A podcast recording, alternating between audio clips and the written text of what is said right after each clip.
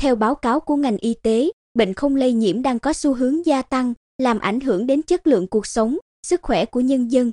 Thống kê của Bộ Y tế cho biết, trung bình mỗi năm cả nước có khoảng 12,5 triệu người bị tăng huyết áp, 3,5 triệu người đái tháo đường, 2 triệu người mắc bệnh tim, gần 165.000 ca mắc ung thư mới.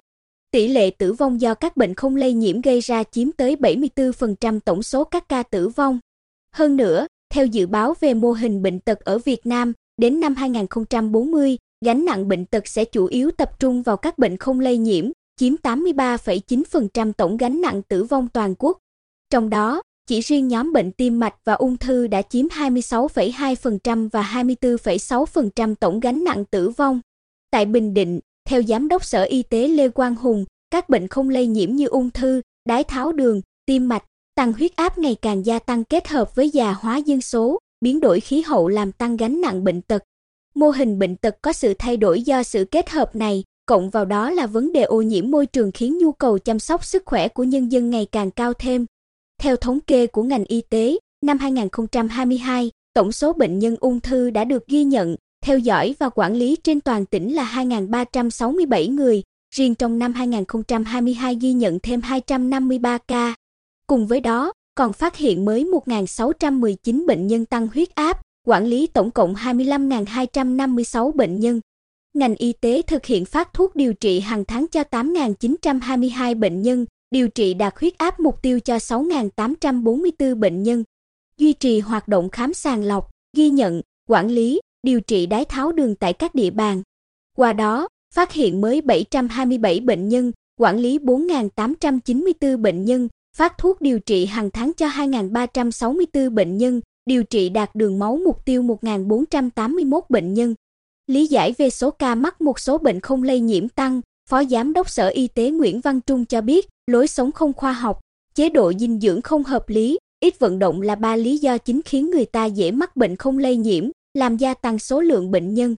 Bên cạnh đó, hệ thống thống kê giám sát báo cáo ngày càng tốt, đời sống người dân phát triển nên chủ động đi khám phát hiện sớm cũng là yếu tố ghi nhận số ca mắc nhiều hơn.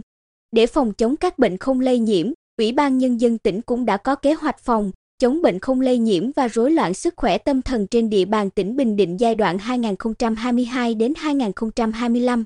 Kế hoạch nhằm tăng cường kiểm soát các yếu tố nguy cơ gây bệnh, đẩy mạnh các biện pháp dự phòng, phát hiện sớm và quản lý điều trị để hạn chế sự gia tăng tỷ lệ người tiền bệnh, mắc bệnh, tàn tật và tử vong sớm do các bệnh không lây nhiễm như tim mạch, ung thư, đái tháo đường, phổi tắc nghẽn mạng tính, hen phế quản.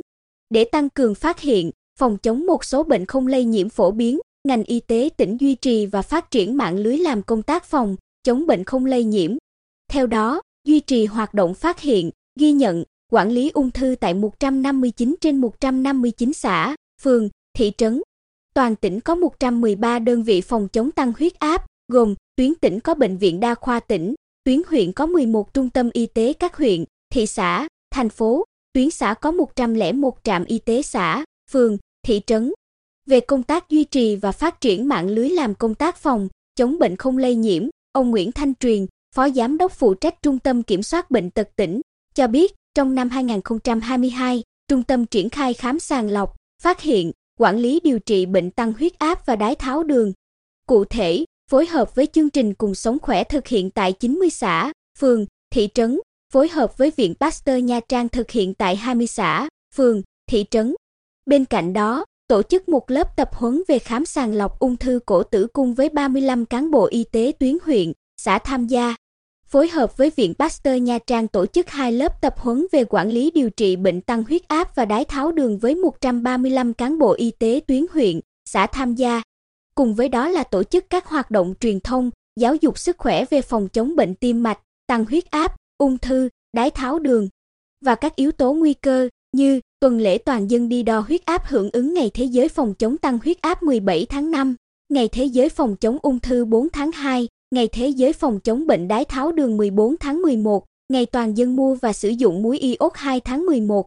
và tuyên truyền qua báo, tạp chí, tư vấn, thảo luận nhóm, câu lạc bộ,